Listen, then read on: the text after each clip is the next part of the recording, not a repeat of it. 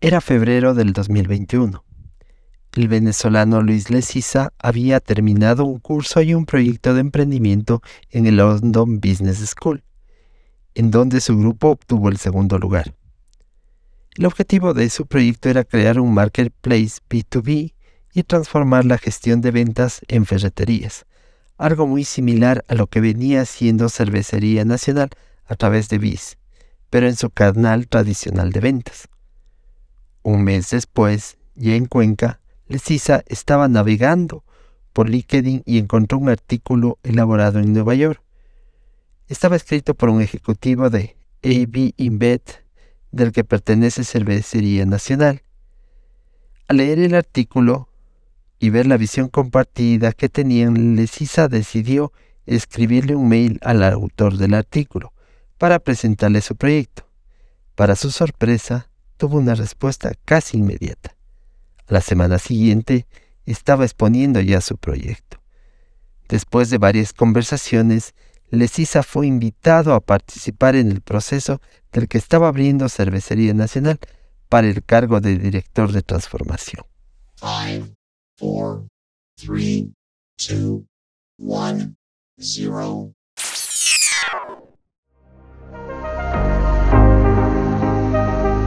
Hola, soy Garita. Soy una voz creada con inteligencia artificial. Bienvenidos al futuro.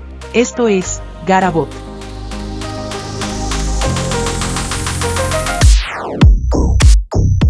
El mundo gira muy rápido. Necesitas conocimiento para innovar y exigirte al máximo.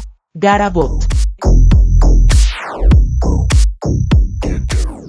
El podcast con los conceptos y consejos que necesitas para tomar decisiones empresariales y crecer. Garabot.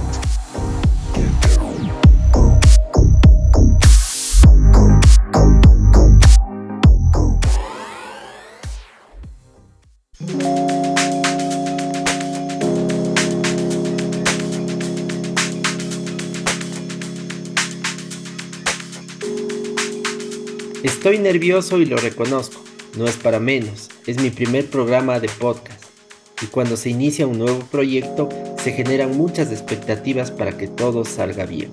Les quería comentar que Garabot es una combinación de Gara, que es la palabra más famosa del diccionario cuencano, mientras que Bot se inspira en la tecnología, que cada vez gana mayor protagonismo. Bueno, vamos a lo más importante.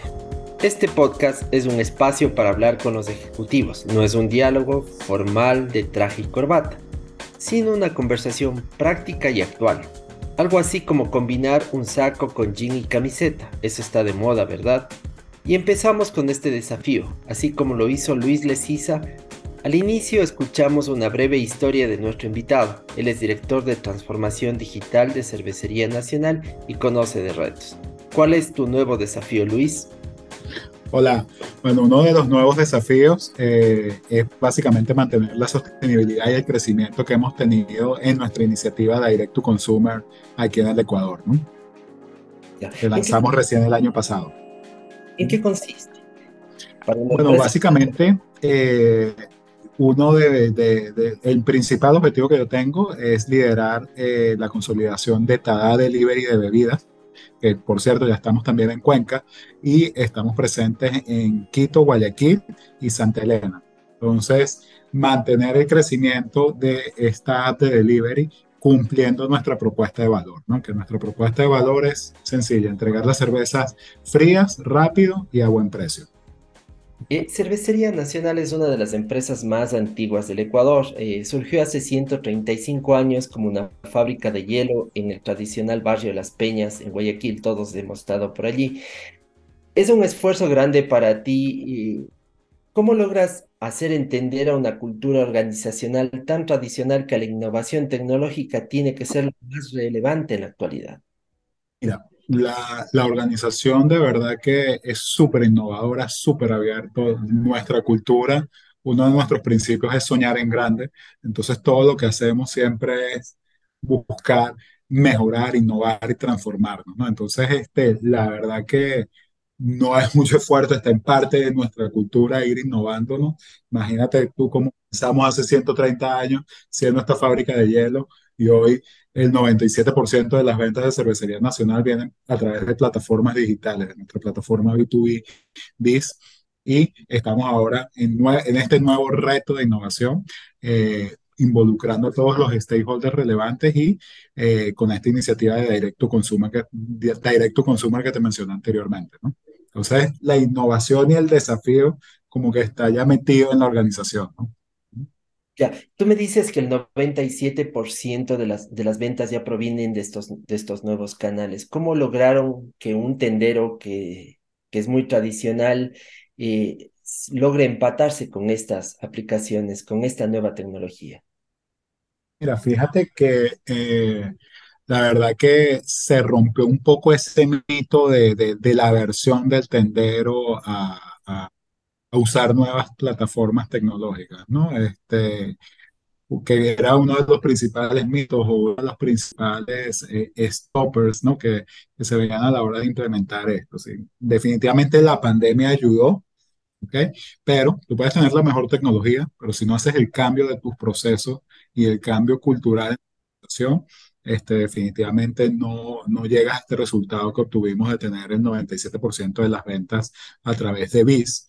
Y también fue un acompañamiento, ¿no? Tanto nuestros ejecutivos de venta como de nuestros centros, eh, nuestros call centers, en educar a los clientes. Entonces nosotros clasificamos a nuestros clientes de acuerdo a su madurez digital y este, los que requieran, los que tengan un nivel de madurez digital más bajo, pues obviamente la labor de nuestro asesor de venta es enseñarle cómo hacer sus pedidos y ver la conveniencia, mostrar la conveniencia de que pueda comprar 24/7 y abastecer su tienda todos los días, eh, hacer sus pedidos de forma diaria. Llegan todos los vendedores de consumo masivo probablemente a la misma hora, el tendero está atendiendo. Entonces, el sistema como tal es ineficiente, ¿no? El, el, ecosistema de, de atención. Entonces, aquí el tendero tiene la posibilidad de hacer sus pedidos 24 horas, ¿no? Las, las aplicaciones móviles, de acuerdo con varios estudios nacionales e internacionales, hablan que ha crecido más del 20% si se compara al nivel prepandemia. Y las proyecciones hablan de un que lleguen a un 53% hasta el 2025. Ustedes fueron por las aplicaciones. ¿Cuáles son estas? Ok, básicamente tenemos dos grandes aplicaciones con dos approaches completamente distintos. ¿no? BIS que hay un equipo completamente eh, orientado ya y establecido para toda la parte de toma de pedidos de abastecimientos de tenderos, ¿ok? Y esa es nuestra plataforma B2B y actualmente es el marketplace más grande del Ecuador. Entonces, hay una persona también, eh, un par mío, una compañera de trabajo que lidera todas las iniciativas de Marketplace, donde no solamente le ofrecemos a los tenderos cerveza, sino productos que son necesarios en su, en su punto de venta. Entonces, es la aplicación TADA, que es la que va directo al consumidor. ¿okay? Entonces, nosotros ofrecemos esta oportunidad de darle a los clientes, somos el único app de delivery que tiene botellas retornables. ¿okay? Entonces, la tecnología que utilizamos es, una vez que tú haces tu pedido, ubicamos la cerveza más fría que esté más cerca de ti para que uno de nuestros emprendedores aliados vaya y haga el, el, el delivery y te entregue el producto con la propuesta de valor que te mencioné, ¿no? Que cerveza rápida, frío y a buen precio. En el, en el mundo de los negocios se habla mucho en la actualidad del, del ganar, ganar, ¿no? Esto sería un ganar, ganar para tanto para el productor que son ustedes, el distribuidor que es el tendero o la tienda y el consumidor. Todos cumplen eh, su objetivo que es eh, satisfacer una necesidad y vender un producto. ¿Cómo se ingenió esta aplicación? Mira, este, definitivamente todo el tema de pandemia aceleró todo este uso de, de aplicaciones, ¿ok? Este, la, la de, te voy a hablar un poco más de Tada, que es nuestra aplicación de Direct to Consumer, pues ya es una marca global, ya está presente en 12 o 14 países, ¿ok? Y viene con esa necesidad de este, de crear este ecosistema donde eh, promovemos el consumo responsable y retornable eh, de los de cerveza, ¿no? En este caso, y de algunos otros productos que van para las ocasiones de consumo que queremos servir. Entonces, básicamente usamos la tecnología, usamos a nuestros emprendedores aliados y al consumidor lo ponemos en el centro de todo para solventar sus puntos de dolor lo que tratamos de hacer siempre en nuestra experiencia en nuestra, con nuestra marca Tada es que la magia siga, que el momento perdure y que la celebración se, eh, siga, ¿no? Este, nuestro propósito es crear más motivos para brindar y creo que va ahí acorde con ese propósito de la compañía, ¿no? Garabot. Eh, en la vida y en los negocios no todo es éxito, ¿no? Obviamente. ustedes eh, hace pocos años eran la, la única opción que había en el mercado. En la actualidad hay un crecimiento importante de las cervezas artesanales. ¿Cómo competir en un mercado que se ha diversificado? Mira, yo creo que siempre poniendo las necesidades del consumidor eh, de todo lo que hacemos. ¿no? Este, nosotros, de hecho, tenemos cervezas artesanales también en la aplicación eh, TADAP. Eh, eso, tratar de servir al consumidor, de darle, este, de, su, de, de satisfacer esos puntos de dolor él y con una orientación firme para allá, ¿no? Es parte como lo que hace Amazon. Amazon diseña sus grandes soluciones, al principio puede que no sean rentables, pero buscan la manera, la manera de escalarla para que sean rentables, pero siempre con esa visión customer centric, ¿no? las personas vemos un celular, nos descargamos la aplicación y obviamente hacemos las solicitudes, pero detrás de, esa aplicación está un desarrollo. Detrás de ese desarrollo está un proceso y tú al inicio de esta conversación hablaste de cambiar los procesos. ¿Qué ha cambiado en Cervecería Nacional para que todo esto funcione y no sea simplemente una moda de incursionar en un tema digital y punto? Uy, mira, yo creo que ha cambiado muchísimas cosas, ¿no? Este, eh, la verdad que, que nuestro CEO José Luis también tiene una acción de digitalización súper, súper fuerte, ¿no? Y de, de, de, cómo usamos la tecnología para que le aporte más al ecosistema y, aporte más a todos, a, a, todos los que participamos en la cadena de valor, ¿no? Entonces, ¿Qué ha cambiado? Mira, yo creo que los beneficios que podemos medir a través de la tecnología, creo que desafiarnos y cuestionarnos o rompernos también esos paradigmas. Voy un poquito al caso de BIS. No, el tendero nunca va a utilizar una aplicación móvil. Ya vimos que si el tendero no lo usa, pues el tendero tiene alguna hija, alguna nieta, un sobrino que puede utilizarlo. Entonces creo que esa parte de promover la inclusión digital ha sido algo increíble, ¿no? Que ha cambiado a, aquí en Cervecería Nacional, cómo nos hemos vuelto embajadores de eh, los beneficios de la aplicación. Tú me decías, eh, hay, hay detrás del tendero está, está una familia, ¿no? Eh, está un, sobrino, un hijo que le puede ayudar. las aplicaciones fueron pensadas para que cualquier persona de cualquier grupo de edad pueda manejarlas, entiendo, ¿no? Porque siempre se piensa que las personas mayores no, no, no están un poco más cercanas al, al ámbito tecnológico. Como una vez escuché, eh, o no me acuerdo si lo escuché o lo leí, ¿no? que en el caso de Apple decía, si su hijo de dos o tres años puede utilizar la tablet, no es que su hijo sea muy inteligente, es que nosotros este, te pusimos el proceso para que sea tan intuitivo eh, que, pueda utilizarlo. ¿no? Y yo creo que ese es uno de los desafíos, ¿no? Y algo que constantemente también estamos evaluando de cómo podemos hacer mejor. Y obviamente, ¿no? En, el camino hay equivocaciones, correcciones, aprendizajes, y es lo que toca un poco en, esta evolución, en esta época que estamos, ¿no? Aprender, desaprender y reaprender un poco. Ya los tenderos ya de mayor edad ya lo manejan estas aplicaciones. Totalmente, a veces... Eh, como te digo, ya ahorita yo estoy más enfocado en toda la parte de Direct to Consumer, pero hasta diciembre que veía un poco la parte y salíamos de ruta a ver cómo estaban utilizando la aplicación, es increíble, ¿no? Este, te manejan ya todo el tema de rewards porque tenemos un esquema de puntos allí, te lo entienden, saben cómo canjear, entonces la verdad que esos paradigmas ahí que a veces uno se traza, este, fue parte de cómo en Cervecería Nacional los los desmitificamos, ¿no? Perfectamente. Y en el caso de la, de la aplicación que concretamente tú, tú manejas, eh, si yo este rato pido una cerveza, ¿en qué tiempo me llega? te tiene que llegar en menos de 30 minutos, te tiene que llegar fría y este, tienes que estar satisfecho. te tiene que llegar a, a un buen precio y puedes pedir cervezas retornables.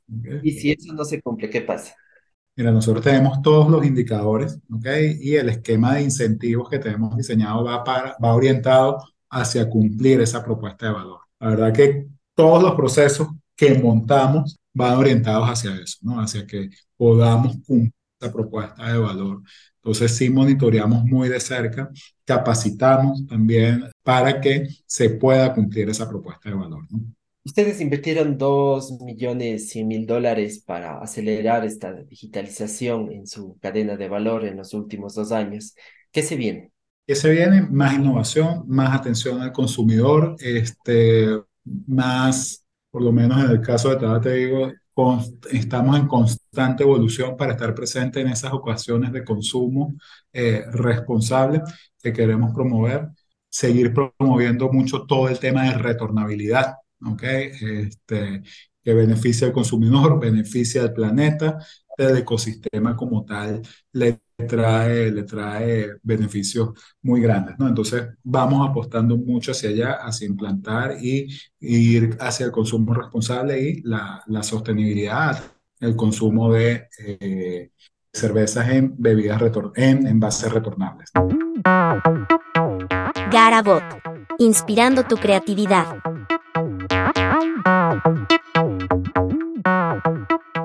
¿Qué te gusta a ti de tu trabajo? ¿Qué me gusta?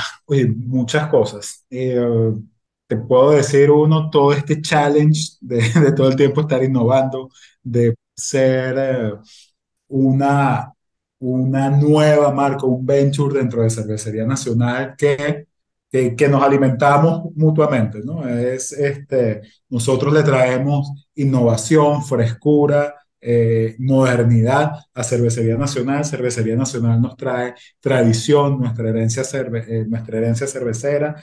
Y creo que potenciar esas dos cosas es increíble y por eso es que nosotros hablamos de que somos macroemprendedores. Construir esta, manejar estas dos partes, tener un venture dentro de Cervecería Nacional es increíble, es una parte fascinante.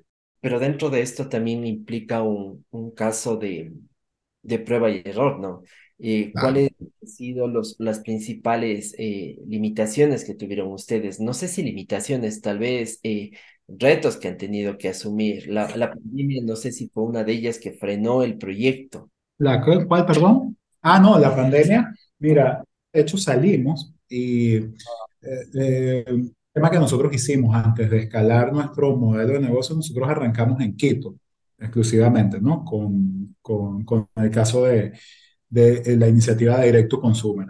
Arrancamos en Quito, probamos nuestro modelo de negocio, nos equivocamos, entregamos cerveza caliente, este, fuimos aprendiendo todo de este proceso este, y haciendo las correcciones. Una vez definimos el proceso, aprendimos, hey, vamos a hacer Big Bang, vamos a migrar a esta marca Allá en Quito habíamos lanzado con la marca Fiesta Cerca, migramos a Tadá, vamos ahora a Guayaquil. Pero ya una vez establecido el proceso, habiendo aprendido, aprendido habiendo eh, equivocado, porque pues a pesar de ser una empresa grande y con sus procesos también hay errores y fuimos aprendiendo. Y eso creo que es lo que ha hecho, lo que ha traído un poco, bastante el éxito, ¿no? Aprendemos, corregimos y ¡pum! Vamos a Big Bang. ¿Cuál ha sido tu mayor aporte en esto? Mi mayor aporte, Mira, yo creo que parte de, de la cultura de cervecería, yo vengo de otra industria completamente distinta, este, no, no venía del mundo cervecero, entonces traía otra visión de cómo se hacen las cosas en otras empresas, qué, qué pasa en otras empresas, y creo que esa combinación de traer conocimientos de afuera, este, junto con el conocimiento interno de cervecería, ha hecho que la relación y que el aporte sea increíble para beneficiar al consumidor, ¿no? ¿Qué te sedujo de cervecería?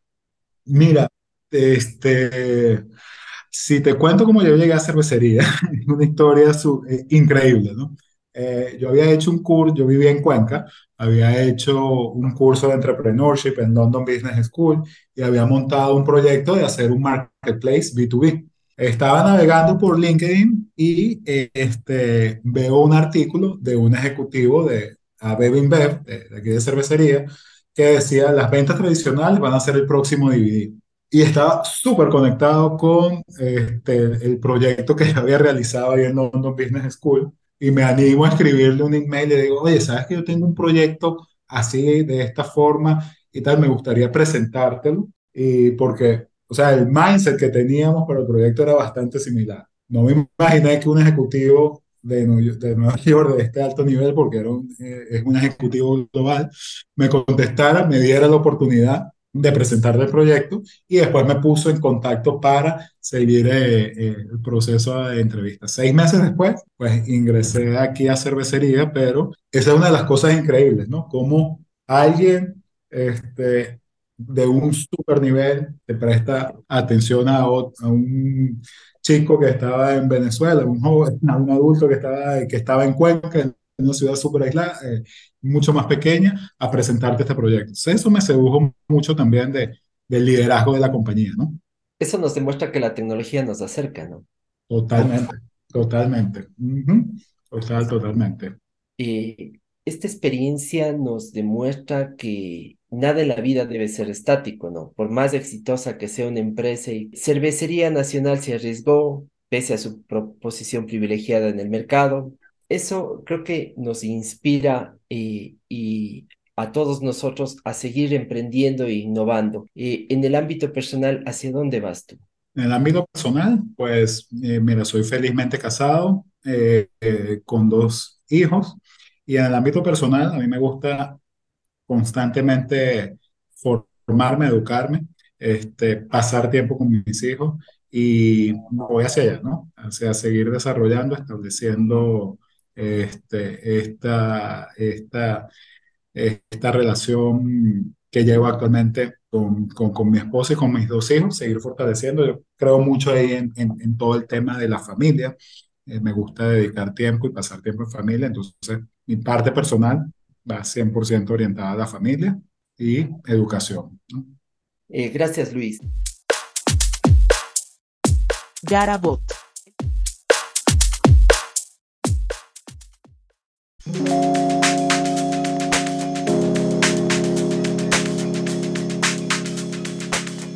En los siguientes capítulos tendremos nuevos invitados. Cada programa estará ajustado a la realidad y desafíos de cada empresa o actividad económica.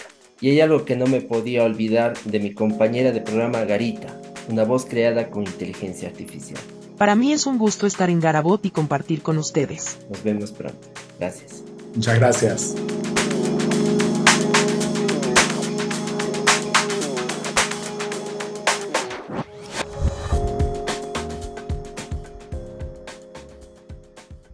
Si te gustó este contenido, suscríbete, dale un me gusta y comparte para que la comunidad crezca. Esta es una producción de Grupo El Comercio.